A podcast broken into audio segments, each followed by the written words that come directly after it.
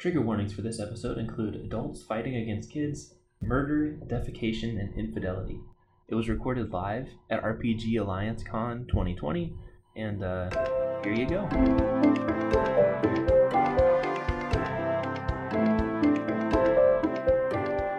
Welcome to Amusement Sparks, the theme park design show. I'm your host, Andrew Spawn, and with us today is frequent collaborator Ben Relaford, right here live at RPGA Con 2020. Hey Ben, how's it going? Doing all right, man. I, I drove a lot today, but I'm I'm getting pumped up to talk about some uh some theme parks. Yeah. So this is a show for those of you who haven't tuned in before. Totally reasonable. It's not a very big production or anything, but uh, it's a brainstorming show. Like each episode, my guest brings some kind of topic, and we just brainstorm like an immersive theme park around it. Ben's been on several times, uh, and his brother Zane's been on twice. Uh, those two are both great podcasters. They have their own show called the Carton Cast that I'd absolutely recommend. Uh, can you tell us a little bit about the Carton Cast? Ah, if you're gonna twist my arm, yeah. So uh, my brother and I uh, started making a podcast about six years ago. I think we just passed, um, and it's basically just for us to talk about old cartoons that we liked, and we're revisiting them and seeing if they actually hold up. Um, and we, you know, just kind of break them down piece by piece. What was Thundercats really about? Uh, you know, what was the racial commentary on, uh, you know, Proud Family? That that kind of thing. That's um, awesome. It's a lot of fun, and uh, we come out with an episode every couple of weeks. Cool. And then yeah, we also do this kind of podcast collaborative called Fancy Bat. So fancybat.com is the network for all of the the shows. There's not a ton of them, but we're all we all like, you know, like creating content and it's a lot about kind of commenting on pop culture type stuff.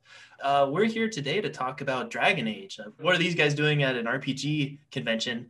Hey, Dragon Age, that's that's an RPG. We can talk about that. that counts yeah, I, Yeah. I was we were we were wondering about like we were racking our brains on, on what would be a good rpg topic that would also be a decent theme park and i had just happened to be doing a replay of dragon age origins um also known as the only dragon age game worth playing spoilers Ooh. But um, yeah, it- it, seemed like that's got really awesome world building. And as long as you haven't been living under a rock for the past 50 years, you probably know of Tolkien and Lord of the Rings. Um, and it's pretty much that.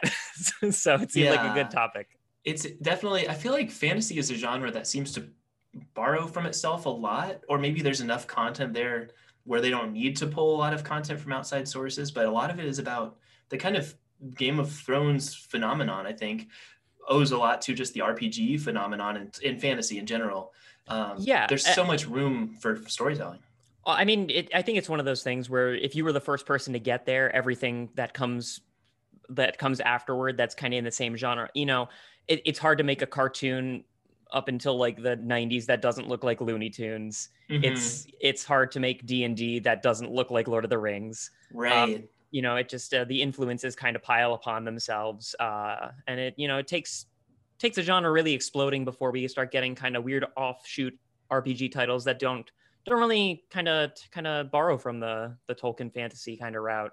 Right. Yeah, there's not a ton that's like purely, completely an island, separate from all of the rich heritage of, Yeah, of fantasy. even Yeah. if you think of like Final Fantasy, which is like kind of a perennial RPG example, that's coming from the Vancian magic systems used in D and D, which in turn is coming from Lord of the Rings. Right. so it you know that just kind of all feeds in on itself until you kind of break the threshold. Yeah, but there is still tons of room for love and lore, and I'm sure a lot of people at this, you know, convention are have like detailed, nuanced feelings about different fandoms within fantasy. It's not like it's all the same thing, just that it all has. There's some really good ingredients that are shared between these multiple dishes. Yeah, You know, like Taco Bell, they just nailed it the first time, so everything else is kind of a remix of the perfect flavors that they already achieved. Like, Andrew, if you didn't bring up Taco Bell, I would have. It's the only way to it's the only way to relate it to our current conversation. Yeah, exactly. Thank you. Um, and that's just a good meta, meta commentary on the class of amusement sparks and uh, the kind of stuff we get into here. Um, but yeah, so Dragon Age itself is a series I've always been like a, a fan from afar. I've never directly played any of them, but every time I see like Polygon review the new one, I've been watching those reviews. Um, it seems like a really cool world. Like it, it really, for some reason, stood out to me. You know, I would see like a friend playing it in college and be like, this looks cooler than a lot of other RPGs I've seen you play. Um, I don't know. There's something about the world and the lore that grabbed me more than a lot of other fantasy as far as like right off the bat, just walking through the room while it's on. It's like this looks different. Um, mm-hmm. I don't know exactly why that is. Well, uh, I, I've been kind of I've been thing. thinking about it a little bit, and I could share my thoughts with you. Enlighten us. So I, am by no means a uh, Dragon Age expert. I just played the games and enjoyed them. But uh, you know, as I was kind of making the comparison to Lord of the Rings, you know, this is you know stock standard, pretty fantasy stuff. You've got mages, you've got dwarves, you've got elves. You know that that's basically what you've got. Um, and it, even the story in the original Dragon Age um, is pretty similar to Lord of the Rings. Right. You start off, you're chosen to go on some epic quest to defeat a great evil, and the evils that you fight along the way aren't really even from the great evil. They're just kind of politics in the way, you know, getting Gondor all, you know, getting getting the Gondor back together, um, like the A team. Uh, yeah, and much like the A team, you you go down to you go to different you know um, fantasy settings. You go to the the the elves in the Dalish elves. They live out in the wild, the the wilderness. You go to the dwarves in Orzammar. You go to the mages at the Circle of Magi, and just kind of like uh, unite all these different peoples in kind of one great uh, efforts to quell back the the darkness, which is, is pretty much exactly Lord of the Rings. Where it differs is that it, everything feels a little more integrated to me than Lord of the Rings did. Like I don't hmm. know what the hobbits in the Shire think about Gondor um, or you know Mordor, uh, other than like this vague sense of I would rather be in the Shire because that's where the food is, you know. but in Dragon Age, everything is pretty good, well integrated. You know, people in Orlais have, uh, you know, hear stories about the Korcari Witch of the Wilds. You know, there, there's this kind of lore that permeates through everything, and everyone's got pretty strong opinions on everyone else. The Circle Mages absolutely despise the Chantry because they're like ma- magic police.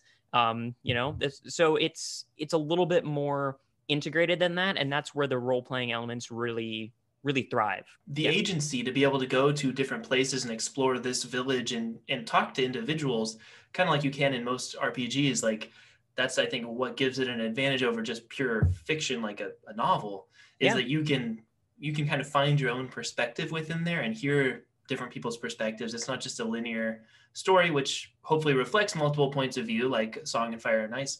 But um, you know, you get to choose to do that. It's a lot of yeah choices you get to make. Yeah, a, a, lot of it reminded me a little bit of um, uh, Witcher Three: The Wild Hunt, where there's these disparate areas: White Orchard, Skellige, um, but the uh, you can you you shouldn't tackle them in any order because there's like a level cap. In Dragon Age, you can. You're you can go to Orzammar first and get in real tight with the dwarven king and explore the Thaigs way before you ever encounter any elves, and that kind of gives you a pretty different perspective on uh, on the politics involved in in between them.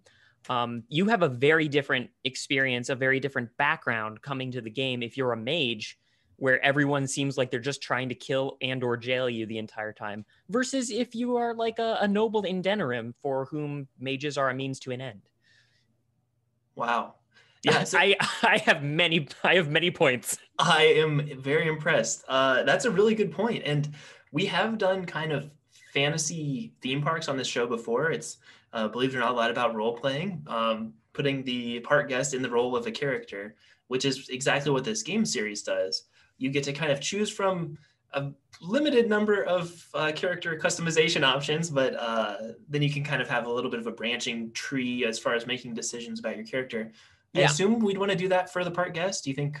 I think a, so. And yeah. and here's where I think it could get cool is let's say that there's I'm gonna let's I'm gonna go back to a specific, then I'm gonna broaden into uh, an idea about the park as a whole. Let's say there's something you can do at the Circle of Magi. Let's say it's like um you know Pink Floyd laser light show going on in the in the in the sky or something. Like there's there's some sort of like you know magic-ish kind of sort of movie going on in there or like a science museum type of setup with like a hmm. lot of like magic experiments but in order to get in you have to either be or be associated with a mage. They won't let you in without that. So when you're picking your starting point, you have to partner up with someone. You have to create a party, one of whom is a dwarf or a warrior or a rogue or whatever, in order to access part of the park. And that really encourages people kind of meeting and trying to role play their part, you know, their personality differences. Because wow. I mean, you could roll around with three human warriors, but why would you? That that that's I mean, like I talked, I've talked to myself in the mirror a lot since you know, you know, being quarantined during pandemic. Um, the, the the the shine comes off the apple pretty quickly. I was just gonna say, you just drove to this theme park with three human warriors. Like you're kind of tired of that. yeah, don't drive there. No, you meet someone there. You like, you know, there yeah. there could be like low level kind of interactions going on early on, and you can try to find somebody, you know, could looking for group, you know, put your placard in the air like it's an auction and be like, all right, I'm a mage, I'm an elf. Who wants who wants to who wants, who wants to tangle? Piece? Who I wants a piece? and it doesn't have to be as awkward or stilted as like an early MMO where you're just like standing near some kind of portal waiting for the right person. Like those moments are not very fun for me. They're always like kind of clunky, like a point where the gameplay has kind of failed the storytelling or the the mechanics and the fiction don't. It's like what is this? But, but I, I, think having a tavern or something like that, or like make it feel more like a Renaissance fair, where it's like this is a gathering place of people, and if you're looking for a certain kind of person, maybe you put your red bandana on your neck or whatever. There's like a code for like I'm looking for this kind of class of person. You know, I, I was just thinking that is that there could be a different mechanism to group up with other people based on how much you want to really inhabit a character. Like mm. there would be a tavern if you really wanted to go full Shakespeare kind of uh, overload acting chops kind of stuff and talked with, you know, ye old English at the end of every sentence and like spouted poetry as like a precursor to introducing yourself as like a the, a prince of the elves or what whatever what have you. I could see Zane doing that. I mean, let's not get into what Zane would do with oh. with this kind of power. Um, but if you just like you know, it's my day off. I heard this place was cool. Does anyone else want to want to do this with me? Maybe you like sign up for, you know, uh, like outside the tavern, there's like a, a list of people. And so you can kind of choose maybe your own involvement in, um, in, in how much you want to role play it. Although, you know, as a person who plays D and D a lot, I would say that it's more fun if you try to role play a lot. Yeah. You try to totally not act true. like yourself. Yes, as someone who has struggled preference. as a player uh, of role playing games, it's way easier if you just abandon your pride and just dive into the character and realize these people aren't here to judge you. You know, uh, it's here. Yeah. You're, yeah, you're here to support each other and and all be in character. So yeah. Let me float another idea to you because um, mm-hmm. one thing that I really like about Dragon Age, the world building of it, um, you know, in, in in Lord of the Rings, just as my our counter example or our point of reference, you know it's it's they're they're british or american. There's not an awful lot of uh, cultures that really shine through in the accents. Yes. that's not true in dragon age. You have orlais which is you know real french. You have antiva which is spanish.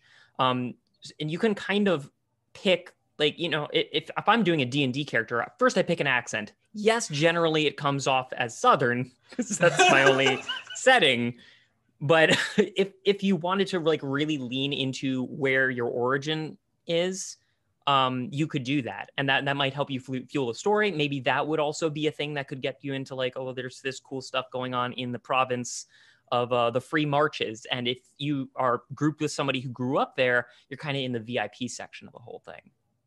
Cool. I like that. And, and having like kind of a character background that can inform uh, your experience. You know, if you you go in with a party of three and you each choose a different class and like a different background, your experience will not be identical. Like people mm-hmm. will react to you based on who you are, who how you present yourself, um, which is which is really cool and really immerses you in the a theme park. Like most modern day theme parks don't exactly do that. Even something like Wizarding World of Harry Potter, they treat everyone the same more or less. You know, there's certain experiences that are kind of more randomized. Would you just mouth under your breath? Boring. Oh yeah, I agree. We can do something better, especially because this is purely hypothetical. No one has to put money behind this. It's uh, it already exists in our minds. Like boom, done. Yeah, yeah. I'm, I'm tired of seeing six odd children all with the same lightning bolt scar on their forehead. I want to be a Qunari, you know, bodybuilder. Let's go. That's a good point. Yeah, uh, and and the diversity of expression is always really fun too. Because uh, if you, I don't know, I almost like the idea of pushing people to not just play as themselves or like not letting them play as themselves. Whenever I DM, that's what I kind of like. I don't care who you are, just don't be you. Ooh, that's it. That's the only. That's the only stipulation. That's really good. Yeah. Um, or really hurtful if you say that to your friends. Um, but in I, a role playing setting, I do. uh, they have it coming, and that's that's the way it goes. But yeah, Oh, I think I think that I would encourage role playing without really because like like I said, some people are just going to show up for like kind of the lore aspect of it, which is fine. And some, you know, I've had people who like playing D and D but hate putting on an accent, hate kind of acting, and like that is fine.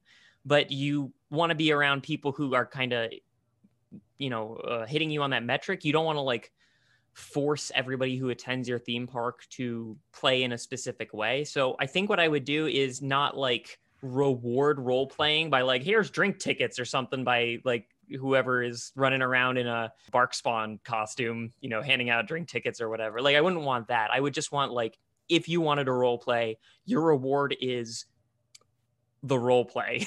like Right. if you're if you're doing it, it's because you want to, not because there's like an extant motivator within the park. I just want the park to be there for whomever wants to experience it in whichever way they can.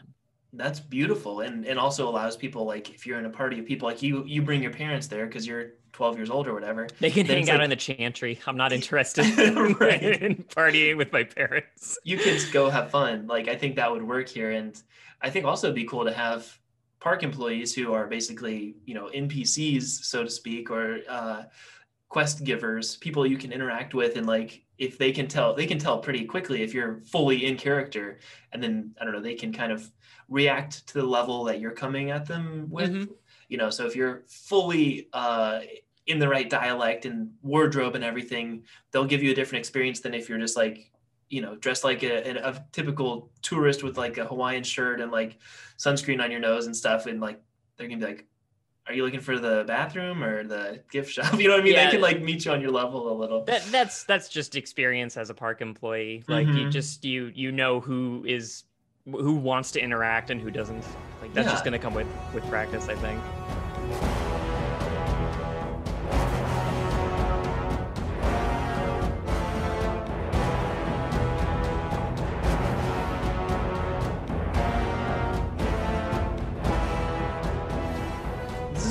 Question uh how would you tell if someone is if someone is an employee or a really hardcore park guest is there a way should we have like a beacon over them or some kind of lighting thing because it could be weird if if you don't know who works here and who is just really into like a like a quest like exclamation point above their yeah, heads I don't somehow? know. Or they're standing on a ring or something. Maybe there's just certain like uh Well- markings in the environment that they stand near. You know that that gets a little tricky at first i was thinking um you know in in the lore of dragon age um, mages are seen as like the original sinners um you know they're they're like the women of the dragon age universe Right. in- Yeah, that's in- interesting. so to speak Uh-huh. um you know they, they're the ones who got everyone kicked out of the golden city which you know um created the dark spawn um so they're they're you know they they're kind of paying for their ancestors mistakes even though it's not really an ancestry thing but there's like a a, a mage police um, that are controlled by the main religious church order um, known as the uh, chantry and these mage polices are called templars. And my original thought was maybe that the people and templars tend to have just gigantic armor because they have to be like ready to throw down with the mages um, if stuff breaks out.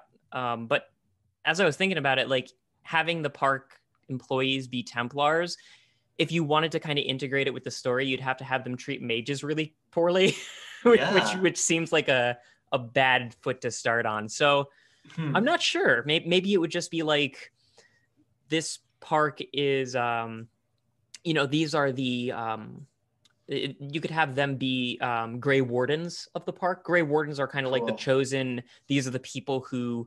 Uh, these these are the people who are are tasked to fight the darkspawn. You play as one in in the original Dragon Age Origins, uh, the first game. So maybe you would say that they are Grey Wardens, and they would all have like a griffin emblem on their on their jacket to denote their Grey Warden status. Cool. Yeah, I like that. I, I also am not against the idea of just them being Templars and like kind of discriminating against certain types of people. It would be that that would be uh that would be that would be some some some method acting there. That'd be, Yeah. that'd be pretty cool. And I mean, maybe I mean, I would be- enjoy that. I, Right. Like everyone would want to. I don't know. I would want to be a mage if that was the case. Of course, that, that's this is kind of one of my complaints with the, uh, the the Star Wars experience as far as the Disney theme park part. It's like in the Star Wars universe, it's very hostile and like people are not nice to everybody else, especially like you know we don't serve your kind kind of stuff, like they say to the droids on the Mos Eisley. But And Nerf to- herders get a real short shrift, that is true. I assume. Especially if you're scruffy looking. But, yeah, um, you can't be scruffy looking. Tighten that up. I think if you go to the to this theme park, the Star Wars one, they're gonna be nice to everyone who walks through the door. You know what I mean? But maybe here we could uh, have like a little. That's just kind of part of the culture. Is like we're trying to uh, push limits and kind of get improv here, and some of that is going to be a little uncomfortable for there to be like growth and make this feel like a different thing than everything else out there. Uh, I, I mean that it that would be it would feel like part of the world. You would have Yeah. stepped into a different world wherein the discriminations of this new world are very apparent. Mhm. Um, something I've talked about before on the Carton Cast. Um, I don't remember which episode we talked about it on, but it was it was something to the effect of if you have discrimination in a fantasy setting, it is easier to talk about discrimination in general because you don't have that bias, that baggage kind of from our own culture coming toward it. Like if you want to talk about the institution of slavery of black people in, you know, uh in in the world, you you have a lot of baggage coming into that conversation, which might be Mhm. good, might be bad, but it means that we're we're all kind of aware where we're starting. If you talk about like the you know key, the Qunari occupation of the in- Tevinter Imperium, like and and kind of talk about the subjugation of the different peoples involved there, it's a little easier to kind of sink your teeth into because it's just you know it's just for fun. Totally um, true. So it coming to the park expecting to get discriminated against because you're a mage, Mhm. I think I could handle that. I don't know if everyone commits like, you know, Yeah. people are going to be upset about what they're upset about, but like that that feels like prime role playing real estate to yeah me. and an interesting conversation starter too for uh discussing kind of like privilege and stuff and like what does it feel like to be discriminated against for the first time if it's not based on just your skin tone or your background or anything like that. It's like no this is a thing you chose. You chose to be a mage today. You chose to come to this theme park. I- don't know. I think that would be an interesting conversation starter. Not saying that now you have a phd and you're ready to discuss you know any kind of racial issues uh, with anybody. That's not the case. But at least you have No. one example of like yeah that sucked. I didn't like how that guy wouldn't let me through that door or whatever. I, That it, it could. I don't know if I'd want to go too deep on it. And also a different problem emerges like how do you have the people who are discriminating against you also imposing what the rules of the park are? Like Mhm. what do you think is role playing versus what is actually a rule? So maybe that's not a great idea. Uh, that is interesting. Maybe we could have different kind of uh, classes of park employees. Like some of them are Templars. Um, basically, they could be different classes, and they are certain ones are going to have different uh, histories with different classes. Like we kind of talked about what's really interesting about Dragon Age. Mhm. So. If there's someone who is really pro mage, they see a mage come in, they can give them the real truth on what the situation is, and they can be like, "Hey, the Templars are going to say you can't do this, but you can you won't get arrested for it or whatever. They're just mad at you. Oh Um, man, that that would that that seems like an administration nightmare. But, but I think that the the better part would be to do the Grey Warden thing, where like Yeah. you know anyone in the game can be a Grey Warden. You can be a rogue, you can be a, a dwarf, you can be a mage, you can be a human, whatever. It's Mm-hmm. just like whoever is tasked to serve. How do you get chosen to be a Grey Warden? I know Duncan really comes up the to you plot. and conscripts you. oh well. hey, I mean, in the easy. game, that's what happens. But Uh-huh. um, e- essentially, whenever uh, they want, like, they have th- this right to conscript someone to their ranks, um, Hmm. which which makes me That's think nice. that if the park employees all got conscripted to be Grey Wardens, that there would be like a joining ceremony where they have to like drink a concoction. It'd be basically like Rush Week that sounds for park employees. I like that. It, you could do that on a kind of a smaller scale too for the park guest. Maybe everyone starts out being conscript, conscripted uh, as a Grey Warden, but then maybe after they get out of like the little tutorial area where now you know the rules of the park, you can't climb on that. You are allowed to talk to this person. Don't punch your sister. Like there's these rules you have to enforce. But once you've gotten over that, like you've got through everything, like okay, we're all equals, we're Grey Wardens. Uh, we're going to send you out into the world to achieve various quests on behalf of this group. Mhm. So then you leave and you go in the real world, and then people can be mean to you and whatever. Um, you can also change your alignments at that point, or you know, You could, I mean, like, you could do it as kind of like a questing thing. Like, Mhm. okay, you were born in the alleys of the uh, Denerim alienage, which is basically like um like an internment camp um, for elves in the Hmm. city. Um, you know, you're you're you're being conscripted in the Grey Wardens. Your job is to like get out there and like you know help kind of like bridge the culture gap between the, where you grew up and where everyone else grew up but honestly if if i'm at the theme park i probably am game to like make my own story i don't think i'd want to be given a quest Cool. I love that. And I mean, it can be as open or as guided as we want to. And maybe there's uh, kind of like a beginner area or something like that. oh you could choose your difficulty almost There you go. How would we do that? Would it be different locations? Like this trail is the well lit one versus that's the dark, scary trail? Like it, we could do it Well- diegetically. Yeah, yeah. I um you know, I, I don't maybe maybe uh difficulty is not the right slider, but you could have Mhm. like a how much do you want to handhold through this? Yeah. Whereas like if for real little kids or like people who just want to like check it out and don't really want to take part in it, you could have kind of like a um you know, a, a a tour guide of sorts who like you know this is she is a, a sister of the chantry. She's here to impart upon the the the park dwellers uh the the history of the world as seen through blah blah blah's eyes. But if you are like i just want to get in there and experience that you just the reins are off. You're not given a guide. You just kind of make your own way. Um That's awesome. yeah it, it really the thing is it really depends on people to kind of come to it with the intent to play a role i Mhm. don't know how much you would actually want to be the, the park i'm envisioning is for people who really want to like experience the park in like an immersive way not to kind of i mean you can you know walk through it and just kind of like be there just just to be there but i would really want to encourage an environment where it's you get more out of it the more you put into it Yeah. and I don't think that that blends well with like holding your hand too much. Right. No, that's a really good point. And I do like the idea too of making people a little bit uncomfortable. Like I think that encourages growth. If someone's like, I don't know about role playing, I've never done this before, then just kind of pull out the rug from under them and see what they do. And then you'd be like, see, you're doing it. Like I think that could be a real like blossoming moment for a lot of people where they're like, hey, this is cool actually. I want to get more into this. Well, Um, I, I mean, I don't want to be abrasive, but like Mhm. if if you do go up to an area and like somebody is giving you the no sell, um, like there there could be a script that you're holding to. I don't think it would be too hard to do that, such that you like it's clear to you. It's like, oh, I, my backstory is not wanted here. Why is that? You know, like I'm gonna I'm gonna want to figure this out. What did your backstory tell you? Like what what's going on in your neck of the woods? Why why are why are you know the Dalish elves hated in in in the city of Denerim? Why can't like why why did they talk to you like that as opposed to like me? They'd let in. They told me you know check out the tavern. What what's the difference here? What's what's going on? Um, So the more time you spend in it, the more feedback that you get from the from the uh, from the employees. Like the more the world kind of fills out.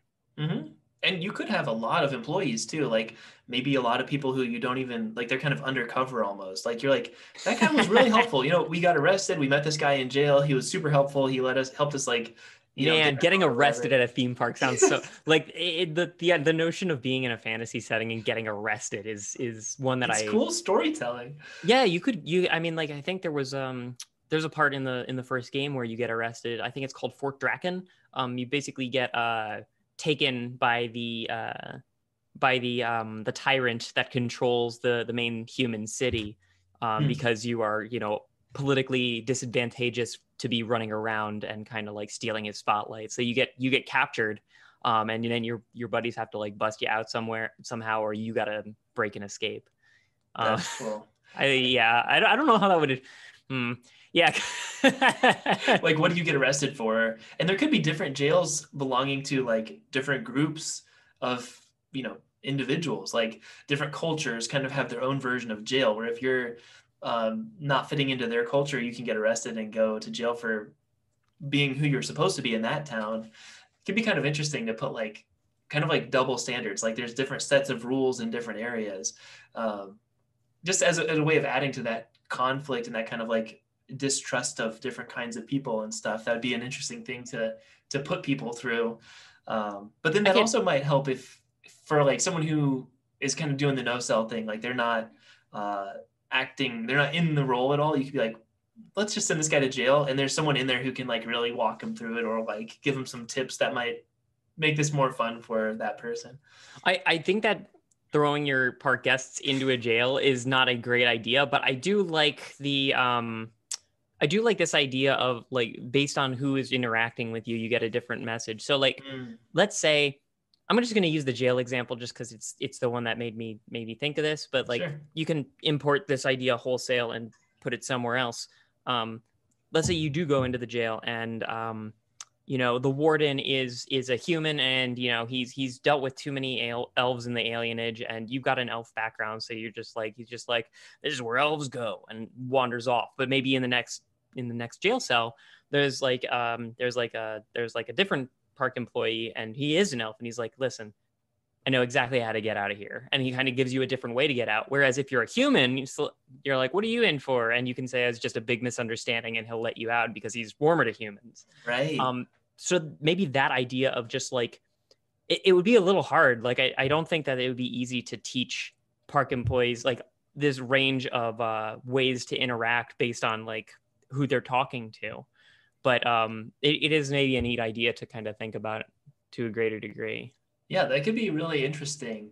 And it could maybe just be more simplified than that. Like there's a certain icon or emblem that you wear, like to show your certain alignment. And then people just like, oh, this guy's got the blue one, so I'm going to treat him this way. And uh, I, I think the, the part guests could be really cool. Like if we get people with some like role playing or theater experience who can really like sell the world because it's not all about just like fancy uh, graphics and roller coasters and stuff here. Like it's more about the human connection or you know, different races being played by humans in our reality. Uh, but I think that'd be so cool to have it be really immersive and conversation driven. Because in these games, you just kind of choose from a couple different options as far as like dialogue wheel or dialogue tree or whatever. It's classic Bioware dialogue trees. Yeah. Right, right. But in real life, uh, you don't necessarily have that. Like, it's going to be a little bit more of a gray area of like, would this hurt this guy's feelings? Is this going to get me what I want? Would this start a fight?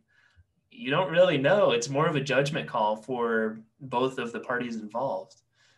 I, I think maybe to make it not too antagonistic is to have uh, a background that some park guests are warm to, or like this is a category of backgrounds that they are warm to.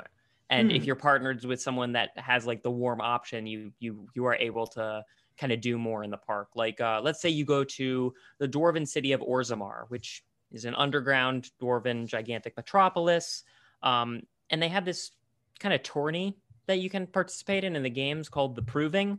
Um, let's say you wanted to go down there and like watch some mock battles. You know, maybe if you are uh, if you don't have anybody who either was dwarven or is a rogue, for example, um, they would be like, oh, yeah, you you go over here if you want to watch the provings.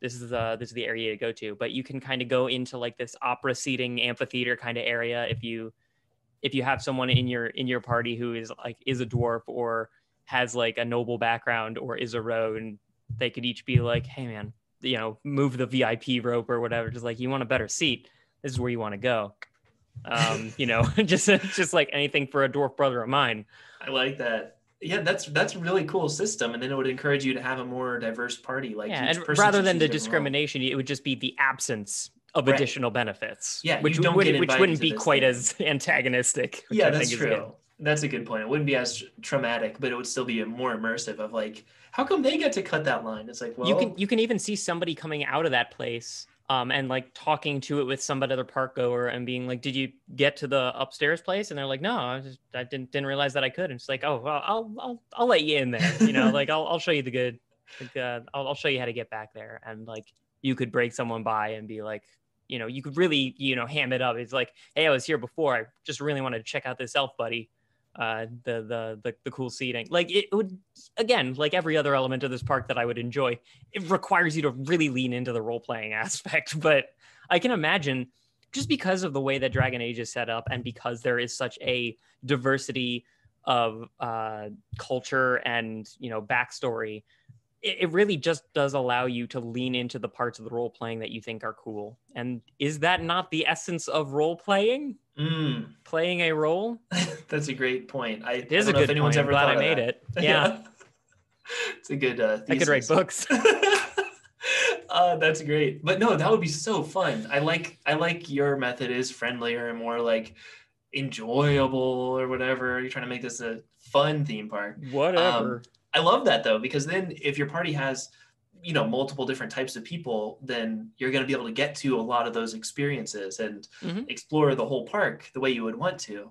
Um, yeah, it makes it also incentivizes forming a group. If you went there by yourself, it's like you can explore this third of the park all you want to because you're welcome there. But then you have to kind of know somebody who knows somebody in order to get into some of the more exclusive or like, uh, yeah, behind the scenes or not behind the scenes. What am I saying? Behind the velvet rope type places, like you were saying.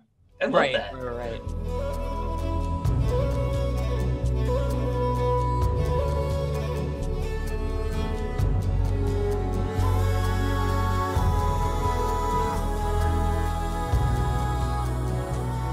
I really like the idea of this underground area you were talking about. Like, Orzammar, the city of dwarves. Yeah. yeah, that would be a really cool thing that doesn't look like our world at all. Like, that would be something that would draw people in, I think, is like seeing that on the advertisements and stuff. Oh yeah, and like there's multiple different kind of places that you go to in these uh in these games that are like just just rife with you know kind of world building elements and just like this environmental storytelling that you can kind of craft. I would really want to go to like a Qunari civilization because they are like kind of the hyper literal Drax the Destroyer kind of uh, personalities hmm but their religion and philosophy is a lot of like Eastern mysticism combined with like um, a caste system.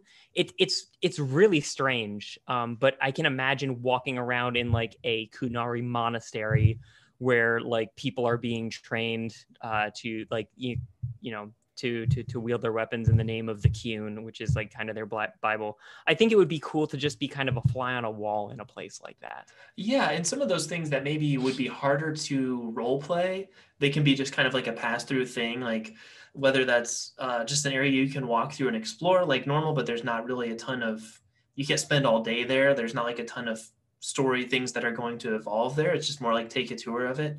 Yeah, Um, yeah, yeah. I think I that, mean, that'd be cool. there's definitely like a bunch of stuff that you could do. What I think would be really cool is like if you didn't want to take an active role, like maybe there's, you know, you go hang out with the Dale Dalish elves um, out in the forest. There's an archery challenge that you can take place in only if you're a rogue or an elf, that kind of thing. Mhm. Um, there, there's cool stuff that you can do that's active, but I imagine, you know, like any park goers, there's probably parents around, there's probably little kids. A place that is much more passive, um, I think it, it, it, first of all, it is kind of necessary for the functioning of a park that isn't, you know, purely like a roller disco park or like a laser tag thing. But Mhm. like any theme park that has older people or younger people that don't really fit that demographic, there there needs to be some type of passive engagement. And Right. uh, there's so many different places in Dragon Age that I could easily see adapted to be a passive experience. For example, cool. the Chantry is, you know, the the the made up fantasy church um, that is, you know, highly composed of both missionaries, but also does like a lot of charitable work. So it's a pretty easy analog to our real world. But also, um, like I can imagine, you know, there's like a lot of lore bet- behind um, the chantry of like, this is our main prophet, and these are all of her disciples, and like just like a fake museum, like a, like a fake historical museum sounds really fun to me.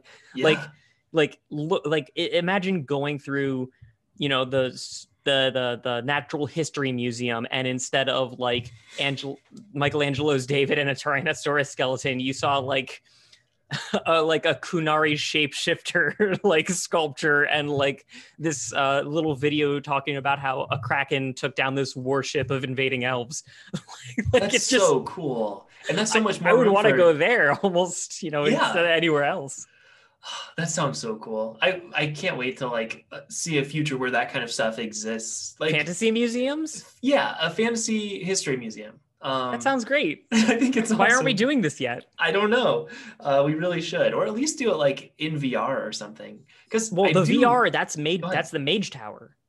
That's that's the Circle of Mages. That's that's, where Ah, smart. like the Science Discovery Museum is, but it's yeah. you know mage science, so it's you know the same but rainbow colored, I assume. but it's just basically um, a high tech place where you can experience what it what it feels like and looks like to actually be around real magic. right? Yeah, I think so. That's I, really I'm trying to imagine like it, it.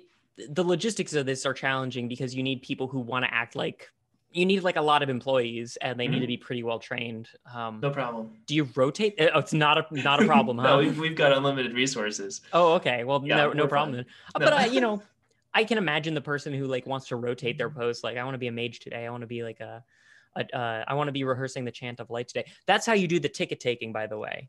In the in Dragon Age, the chant of light is like the the the, the version of the Bible in there, and there's a specific job in the chantry, which is to stand outside the chantry, the church, and respond to whoever's talking to them exclusively with verses from the chantry.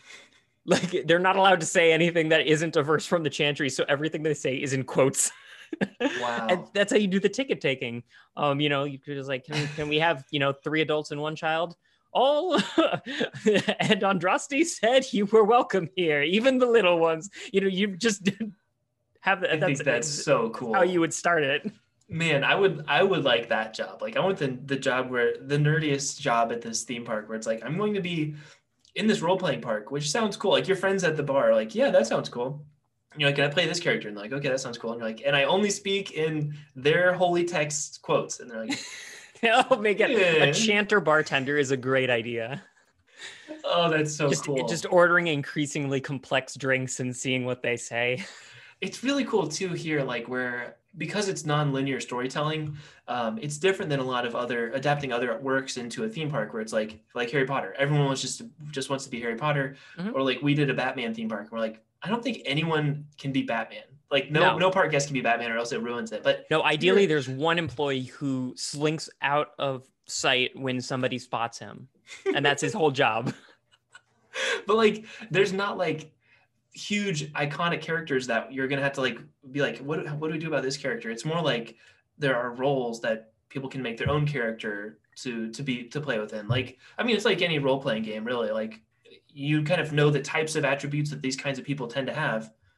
Go run wild with that. You know you Yeah. don't have to strict strictly stick with only saying bart simpson's quotes all day because you're bart simpson. Oh, it's like poor guy. Oh, yeah. I would much rather be like a Qunari warrior talking about extolling the virtues of the Qun the one true way than be Bart Simpson. eh, right well it allows for more i don't know authentic's not really the right word but you can be yourself a little bit more or you can be your own character a little bit more which would be really fun It- It does. I mean, like to have these just uh, as to be a member of a culture as opposed to a specific identity.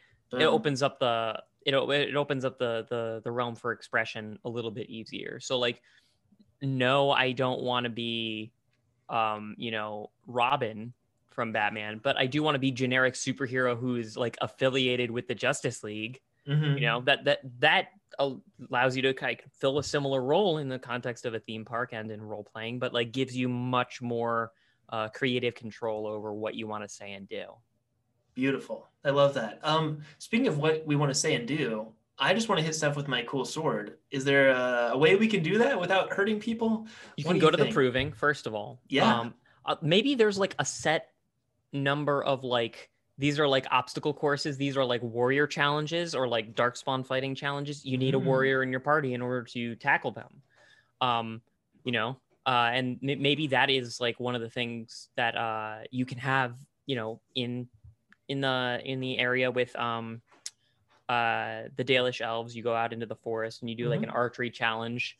Um, maybe that is your like you know combat encounter over there there's the larping area the proving in Orzammar um you can imagine like bar fights uh happening like staged bar fights like almost like top of the Oh. hour it's time for a bar fight in, in a greasy that. denerim denerim tap room. And is it like a stunt show? Like these are trained professionals doing like like throwing each other through like sugar glass windows and stuff or is it like the front is the front is a stunt show where Mhm. everything is planned. The back which you only know about if you're a rogue and probably also if you sign a waiver that's a mosh pit. It's a mosh pit. amazing. with with with uh. with with uh with bards talking and with bards all singing in the back. Because bards are spies in that universe so you could both have it be part of that like you know uh, Mos Eisley cantina feel of ooh i shouldn't be here this is so you know this is like a 007 kind of thing with but also awesome. it's you know somebody jamming on a jamming on a harp Cool. Jamming on a harp. Jamming. Uh, that's what you do with a harp. That's the verb. the operative verb for harping. Yeah, just ask any bard. Uh, Mhm. Yeah, that's Some jam in amazing. there. I think that sounds really cool. And you can learn, yeah, you can do archery. Um, in the kind of mage area, we could have some kind of magic-y thing, like learn how to cast spells. That's a hard thing because they might not be located throughout the entire park. Like if you learn this spell, you can only do it within the areas where we have the cool technology hookup, like where we've got this screen and like the projector needs to be there for you to do this magic. So that's a little weird. Is there a The um. I don't know. Do Yeah, that that that one I think is more of a laser tag situation. You know, um, Fantasy laser tag is a great idea. It's like It- you you don't missile. need anything new. It's Yeah. just laser tag, and you just you you paper mache the guns to look like stabs, and you're you're done. There's nothing else you need to do. It's all already there, and you That's can say like this is a training simulation. Oh, or the fade. You could have a, a section of the circle tower where like you can. There's like a rift between our physical world and the the world beyond, and that one is like where all the like the laser light stuff with people in gigantic kind of uh universal horror monster costumes pop out because you're going to the land of dreams there's a bunch of demons trying to tempt you everywhere wow. and you need a mage to get in that could be such a cool just visual spectacle for i mean because a lot of the rest of this stuff would kind of look a little ren fairy like a little not that that's bad Oh, but that yeah. Kind of like your Denerim regular is reality. basically a ren fair you know Mhm. with the market square out in the middle you know people pawning dresses and whatnot there's like city guards on the end of it like a ren fair is Denerim, is what you're saying is the main human city yeah um you know people pooping in the streets and and and whatnot Wait, is that against the rules or well, it depends if you're a rogue. Um, yes finally that's a topic we've never discussed on amusement parks We are you allowed to poop in the road? yeah we've had like 60 something episodes and we've never talked about even we've talked about bathrooms maybe once Okay. we've never talked about defecation Uh, yeah. oh, it's public in Denerim. Think a We've Knight's come a Tale. way. It's the same oh thing. i love it that's amazing that'll really add to the immersion too like the the scent really makes a huge difference on uh you know your memories how you feel about the, the place it makes it much more immersive so Of course. Of I course.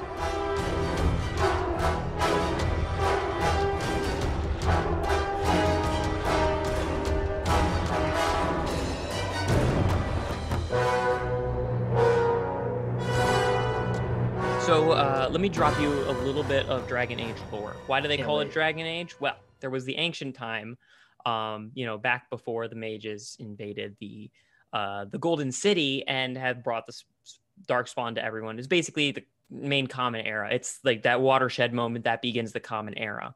Every hundred years is a different age. The Blessed Age, the Storm Age. Now is the Dragon Age, which is heralded by the reemergence of the dragons, which were previously thought extinct. How do we incorporate the fact that this is an age where dragons have just reemerged, but they might That's a not be that prevalent yet?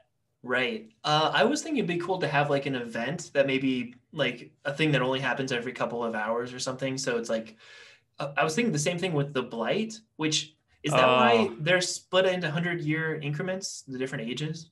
No, I I think that's just like you know metric system. Okay, cool. Keeping their- time. Yeah, it- It's, cool. I wish we used that system. I mean, the 1900s is kind of clunky when it could just be called like something cool, a dragon age. We didn't have dragons, but you know what I mean. Like, it'd be cool to refer refer to the whole century as this like iconic name instead of just- right, and this century would be the COVID century because it's been going on hundred years. I understand. That's good. Am I cutting Yeah. that? we mess up the uh yeah, the time has been really messed up and warped this year. yes, Where, yeah, it's been a whole century. mages at the Circle Tower. Their temporal experiments. They did it and we're all suffering because of it. That, see, Uh, that's why we need Templars. they let the mages, those dirty mages, get away Those with dirty mages. Their Uh, no. hedonistic robes and ideas of independence. But I was thinking something similar to maybe the blight, like the dragons. We could have these as kind of big event type things where it's like a a takeover or like an invasion kind of feeling. Um, I don't know exactly what you would do. With I don't want it to be on rails. I don't think that. Yeah, like, that's I what I mean. I don't think yeah. a roller coaster is the right answer. I think it has to be like a we're powerless against this. like a float, like a like a parade almost with like a gigantic dragon float, or like a, a fireworks display at a, in the evening of like Fireworks you know, is good. I get like that- them. get that big Gandalf dragon from uh, the beginning of The Hobbit or uh, Cool. the beginning of Lord of the Rings. I think it would be easier to do this in an indoor area, like maybe in the underground city, or maybe there are experiences for each of the areas where you're out uh, out of the outdoors. So I guess you would just say indoors.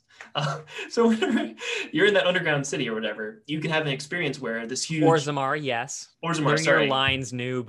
I should have been typing uh, down notes from this. I have a bunch of notes pulled up, but it's not like scrolling through is like yeah, it's a whole. I got you, thing. bud. I got you. I, especially because you're here as the uh, expert. But uh, so you're in this area, and there could be a giant, either animatronic or CG or whatever, uh, dragon that just breaks through the the ceiling, right? Because you're underground. oh, a breakaway ceiling underground. I think it could be cool, and it's it's fake. Like you can't actually see the actual sky, but the CG screen up there has a sky behind it, and the Mm-hmm. dragon's coming down and breathing fire on you. And you can have pyrotechnics and all kinds of stuff yeah. and then you could have either park guests or park employees or a combination of both who just immediately like start shooting arrows at it or like doing whatever they can um, it'd be harder to do that outside i think unless maybe at night they could be some kind of i don't I'm know still how- into fireworks display every so often, but you don't Yeah. know when it's gonna happen. Like it doesn't happen every night, you know? ooh that's cool yeah i was picturing it being like every four hours which is kind of boring but It is boring. yeah You, you need a little bit of unpredictability to it. I don't know if you do it in every area, but you could definitely have people like whispering about it in taverns and stuff. Just like how much. I, I, I honestly, I just want to be a park employee for this for this theme park. Usually, I want to be a guest, but now I just want to be a park employee. I want my job to be to whisper excitedly to other park employees in a tavern about the dragon that Yeah. we saw, and we'd all have like really, we'd be slurring our words and have like really like you know rural Welsh accents or whatever as like befits. Denerim. And just like whisper, he's like, I tell you, I saw it. I saw it over there. That'd be so cool. And like you bring your your new friends who have never been here before to the park and you're telling them tales of old of like these crazy things that happened last time and then something completely different and unpredictable happens this time. Mhm. I love that about these theme parks we design on the show is like there's almost always some kind of cool seasonality or like evolving storyline of Right. should Well, you could a- even have them be have different writers. ages. You could build that into Mm. the seasons. This Um, guy. it wouldn't have to be a, dragon age. It could be, you know, it could be a different age at each uh, each season. You know, Wow. would kind of change up the big. it- It'd be basically like having a new, you know, roller coaster every season, more or less. It would just be instead of a roller coaster, you'd you know have um, some new CGI whipped up over here and some new things that uh, the NPCs, the park guests, would be talking about. Um, it- honestly, it would just be a change in the script Mhm. and and maybe like a couple of uh not not new not whole new attractions because the attraction is just the place that you're in you know but maybe like a couple extra like things that occur in the world that befit it Cool. I You think know? that's an amazing idea to keep people on their toes a little bit and keep uh, something fresh for the bards to write songs about, you know, every month. Uh, I think that's really cool. And Like, I also you- like, oh, go ahead. Oh i was just gonna say like i'm trying to think of different ages other than dragon age. You could have like the the the the age of darkness or something and then if you're underground every so often all of the regular lights go off and get replaced with like black lights to like give like a, a really different feel of like oh there's like a world event transpiring and nothing has actually changed but like it it uh it it informs how people talk about the the current age that they're in and maybe what's going on in the world you know? You know the the the Dalish elves could be like oh it's always going to be it's always been an age of darkness. There's nothing nothing here changes that is related to that. But you know the church and like all the indoor loc- locations would be like no there's something totally happening here. It was I foretold so by the cool. prophets of darkness. Well, and and then in the like church area, you could roll out the new tapestries that have the quote talking about darkness versus the quote that was talking about dragons and like oh man it'd be kind of cool to see like how the culture adapts to the new age. gonna have like a historian who's like tracking the the history of the park itself Mm-hmm. almost Well, yeah, and I mean that could just be bards too. Like they're just always kind of singing songs about this season's event, you know? yeah yeah yeah yeah if you Oh, wanted to cool. know like you if you wanted to keep up to date with like what's new here the bard would be the one to tell you about it hmm That'd I love cool. that. I also like the idea of there being kind of like legendary heroes or mythic heroes of maybe a park guest in the first year did something amazing. Like they were really good at this. They had this idea for a storyline and like they were able to overcome a lot of stuff, whatever. They did some cool stuff that was worth talking about. I'm not going to go into it here. Get your course. name on the wall. but yeah, you get to either uh, be adapted into song or you become like, you know, there's like a doll of you at the little bazaar now. Like you see little kids with your like action figure, basically like this crappy. I don't like, I don't know about that, but you you could definitely get your picture up on the wall in like the, you know, eat a 72 ounce steak challenge kind of way.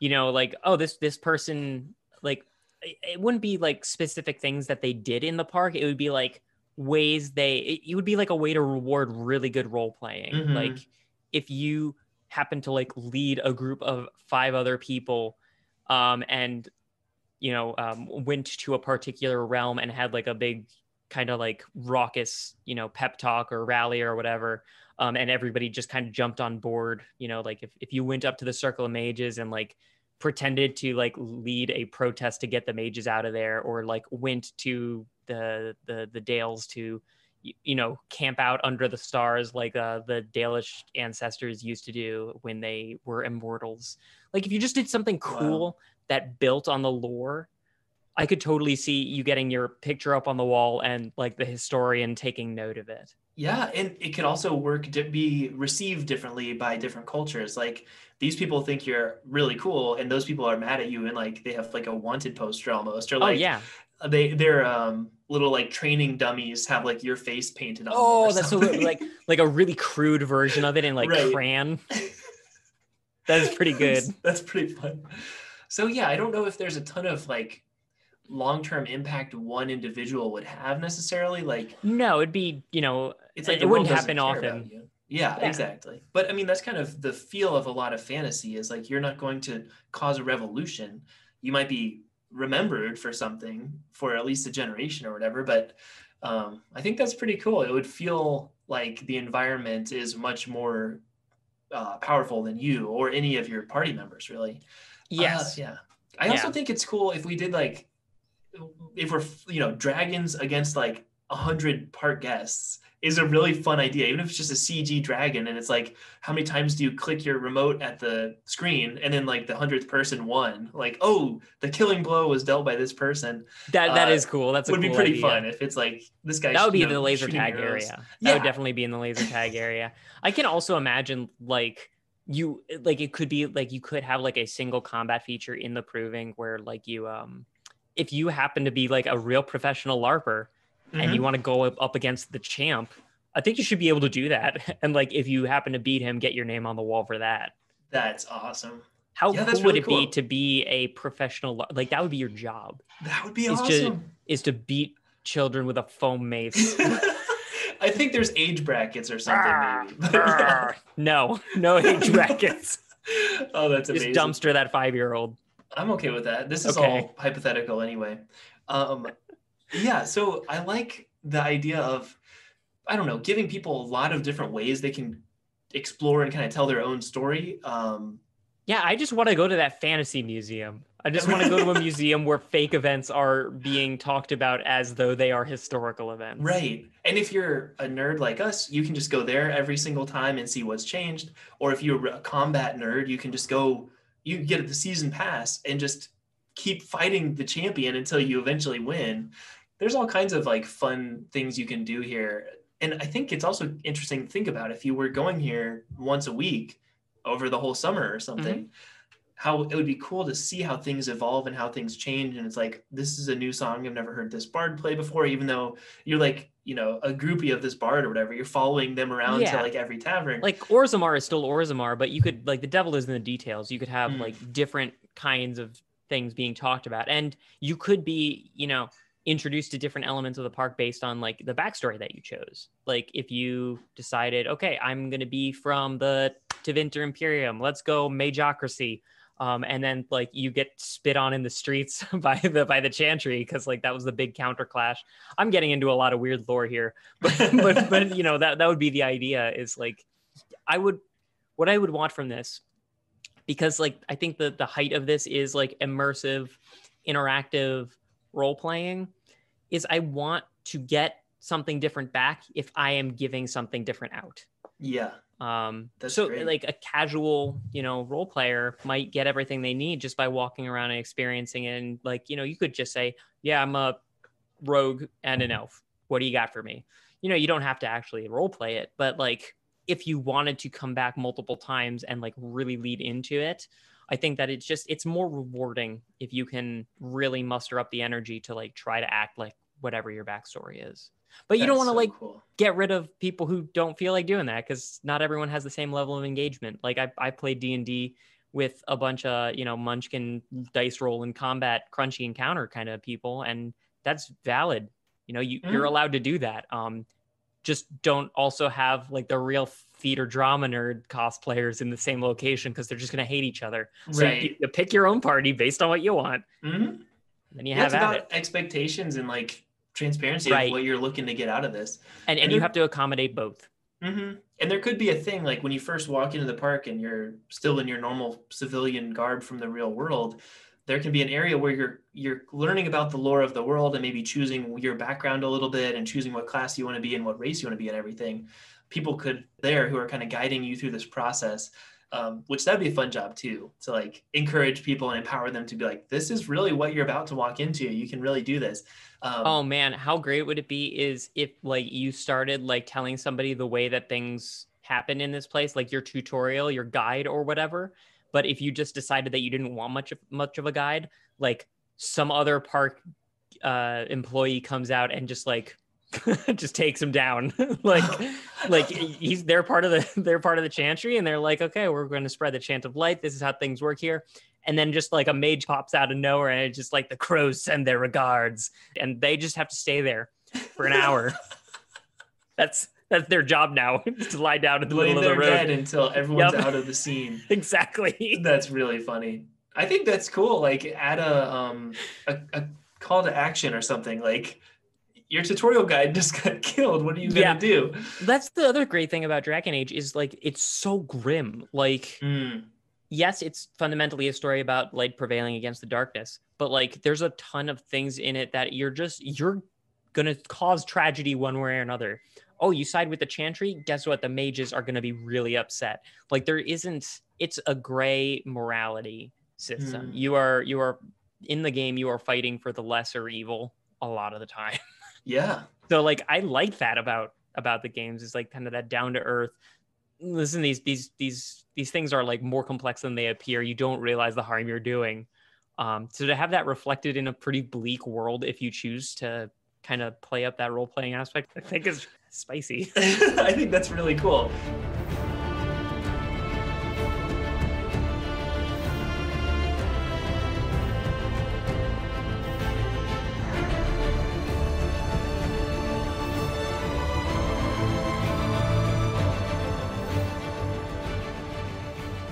Yeah. I was curious what your thoughts are. Is there a romance system here, or uh, no, how you does- creep. Okay, fine. Uh, I didn't Don't make me say things. What's wrong with you? Oh, okay, fine. I guess you're Okay. right. You're allowed to spark up a romance with. You have to unlock it with the story, uh, you know, story wheel, the interactive dialogue. Uh, yeah, that's uh, an Mhm. odd topic for sure. Let's move away from it. Yes, sir. Right away. Uh, okay, so combat, romance. Oh, another thing I was really wanting to bring up. Uh, as a spawn myself, my last name being Spawn, what are your thoughts on the Darkspawn? How would we do something with them? I was chewing over this, and I like the idea of them being like a world event that you don't directly interact with, like okay. you know, people coming by in like kind of the more desolate one-off towns or whatever. Um, you know, Lothering is famously destroyed by Darkspawn in like the first game in, within like 20 minutes of getting out of Lothering. Like they're just a mile back and waiting for you to leave the town so they can roam in and just start tearing up the tur- the astroturf. Um, so what I think would be cool is some places that are not as well defended. You know, the, the idea behind the Darkspawn is like it's going to get almost everywhere. Like it's a lot like pirates or Viking raiders or anything. Like unless you're in a castle, your village is going down. So like having the places that aren't major strongholds like Orzammar or like Denerim, like have like darkspawn roll in and just kind of like you know kick over signs and just just kind of mess with the place in Poop a way that yeah pooping on the pooping on the ground exactly. Um everybody does it apparently. Mhm. I, I think that could be a cool way to kind of like really uh show the park goers oh this is this is the story of this place is that this is just life for the village people um not the you know not the musicians YMCA. not ymca but it is fun to stay in lothering until the darkspawn roll in Yeah, that would be really crazy too if it's like you're in this shop and the shop owner's like, "Oh my god, run." And you're like, "But I'm in line here." Like, and like it, like turns the sign from like open to closed and it just like retreats uh, back into like a closet or something that'd be great. I mean, he gives people like 5 minutes to clear the store and then if you're still in there, he's like, "Okay, come with me to the cellar or something." Like, They have, so like- cool that'd be really cool. You have to hunker down. Like, you try to escape first, but if you can't, you have to hunker down and you know, they're going to be you're going to hear footsteps overhead on the like floorboards and it'd be really cool. Uh, It could be really cool. intense. Yeah. There, I was thinking for a second. There is a campaign in the first uh, game where you play as a darkspawn, just to like get a different perspective on things. Hmm. And it is, uh, you know, it's just a little bit of what, what's it like on the other side. Um, I'm wondering if you could choose your class to be darkspawn, but that's really more of a that that would have to be like a different park. I almost think that would be like Horde versus Alliance stuff, where like, no, you don't, you don't, you don't get to be here. That's not Right. that's not how we do it. Um, Yeah. I think it is good to just keep keep the keep keep the whole darkspawn thing kind of in the background. People Mhm. don't talk about it. Cool. I like that. Yeah. Um, what about this question? Could you die if your character uh, gets eaten by a dragon? What happens? Where do you go? What's I don't think afterlife? so. I don't think so. But like Okay. you know, you if you really wanted to, you know, like they went into the fade and had to be revived by uh by by you know a mage. There is a mage in game who kind of is in tight with his spirit of justice and has like a lot of healing abilities. So you could you could do it diegetically if you really wanted to, but I don't I don't think it's particularly necessary. You were wounded. Right. You rubbed you rubbed some some some red stuff on on your wounds and now you're good. I Just will like- say in the game, health poultices. You know what a poultice is? Something you slap on your arm or whatever to like make the you know wound not as bad. Uh, but the animation is absolutely you drinking a potion. it's complete nonsense.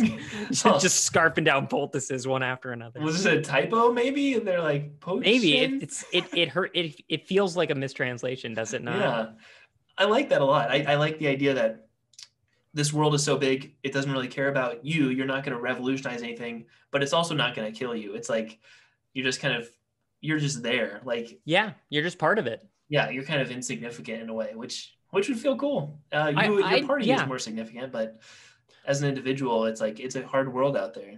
yeah you just experience what you can out of it and i think that's totally fine one thing i wanted to mention there's some confection options that are uh, kind of Hmm. nice um, you know there is a bunch of like lore about um, both drinks and the different kinds of drinks that like different um, you know elves favor wines people in Denerim like you know wheat beers and, and stuff like that um, and in and the dwarves are all about like you know um it are all about like more more like kind of earthy um like Pabst or or like Miller Lite or you know like Okay. pretty pretty cheap like grog and and and that sort of stuff um whereas like in Antiva they drink brandy and they're very highfalutin or whatever Hmm. so like I think you could also get like a lot of good storytelling done like if you had kind of like a a snack and bar area in each of these different locations Yeah.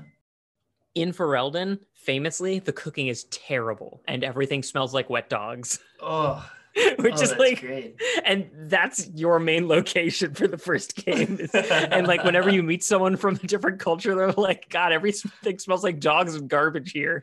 Man. And everybody who lives there is like, oh, yeah, that's the smell of home, baby. I'm kind of getting some vibes from an, a theme park that we designed together, the the Dark Souls one, where it's just like this is not a good place to be. Park Souls prepare, to have fun.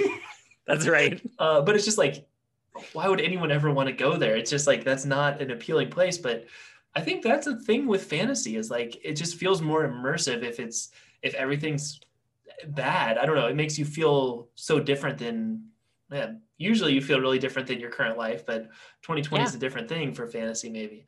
I just Uh, really like the idea of like each of these different places has its such a cultural identity. And based on what your food and drink preferences are, you may favor one part of the park over another. Like I think that's great. if you're way into confections, you gotta go to Par Vollen, where all the Qunari are, because they're major sweet eaters. They love it. They love cookies and cakes, but they, you know, don't have those hedonistic impulses that lead them to actually creating confections of that kind. So it's like almost like a forbidden, like a Hmm, forbidden secret. wow. It's That's super really cool, cool. too. Yeah. And Yeah. that, that could be a way of if you're arrested, you're in the elven jail, but you can Mhm.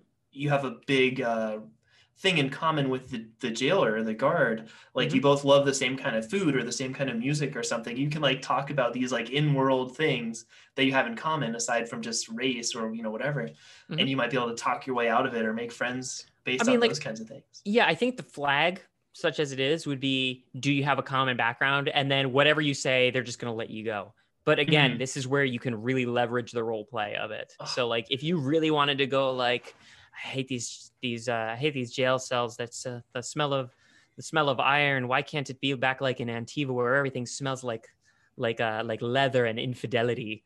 Uh, you know, just like, and have like the jailer pick up on that and be like, all right, brother, let's get is this you out of here. wait i thought you said we weren't doing the relationships thing well, I mean, infidelity is, is, is just that's just drama. okay there's sure. no, there's the it's it's all uh, you know, it's all neuter drama. It's fine. Okay, cool. That's good. Uh, well, yeah, I, I don't think there's any need to do like roller coasters or like the I- things. it's not that kind of park. It's not that kind of park at all. No. Yeah. Um, I do want kind of a river area where you could go on like a a, a raft of some sort, like a like a boat. Um, the circle tower in Ferelden is in the middle of a lake, but I don't. That's not really the thing that I'm thinking of. I'm thinking some like rapids out in like the Anderfels kind of area, which is sort of like the Sweden, sort of Norway, that that whole region, kind of like the the frigid north sort of area. Um, are there sea monsters? Like, would this want to be a, a ride kind of thing where there's?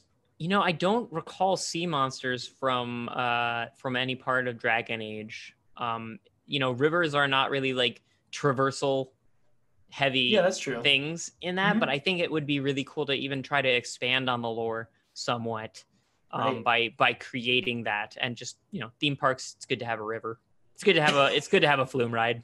You know, you That's can make up a reason. That's the great thing is like the, the lore is so deep that you can make what up what you can make up whatever you want. That's why you can continually come out with like Star Wars offshoot paraphernalia and it all fits because the world is just so big and accepting. exactly. Dragon Age is like the terrestrial fantasy version of that. Beautiful. Well said. Is there anything else from Dragon Age that you'd want to make sure we squeeze in here before we do our little outro? Let me think for just a second. Uh, I'll sing a song to distract the audience. oh, okay. No, I'm just kidding. You, you have to do the chant of light to distract the audience. I wish if I had my lines. ye, hey ye.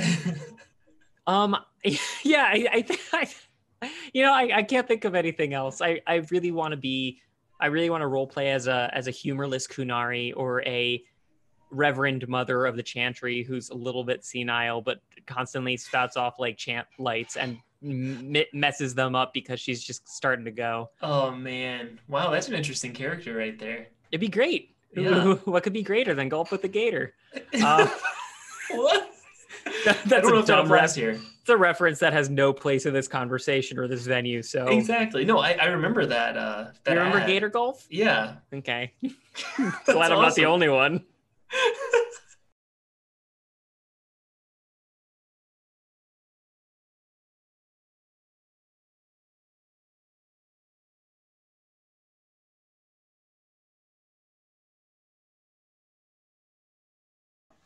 Well, uh, Ben, thank you so much for being on Amusement Sparks, man. Yeah, Uh, thanks for having me. This was great. This is awesome. Thank you to RPGA for having us here. Uh, online cons are cool. I mean, it allows us to travel good hard internationally sell. real quick, you know. Vicky's here. Yeah, Thank you so much for all that you've done for I've been here setting the this whole up. time, and I'm just like, you need to get Dragon Age um, um, cartoon like toilet paper for the people people pooping on the road. Complimentary toilet paper. Nope, nope. It's one Oh, guy with a shovel. One guy with Oh. a shovel. Oh, Oh boy. Ay, one guy with a shovel and one guy with a hose. what we call a mobile bidet. and it's a cold hose too. It has to be a cold hose. Yes. Um, Ben, I We was don't have indoor plumbing. I was going to ask, don't you have an upcoming uh, role playing podcast that you're being uh, you're going to be a part of? Yeah, I am actually. So let me do some rogue advertising for that. Um, it's actually just started. Uh, I don't think episodes have really dropped yet, but it's called the Lost Omens podcast. Um, and it's me and a few other people doing a Pathfinder 2 adventure. Um, and I get to play as an orcish uh, monk who is also a pirate.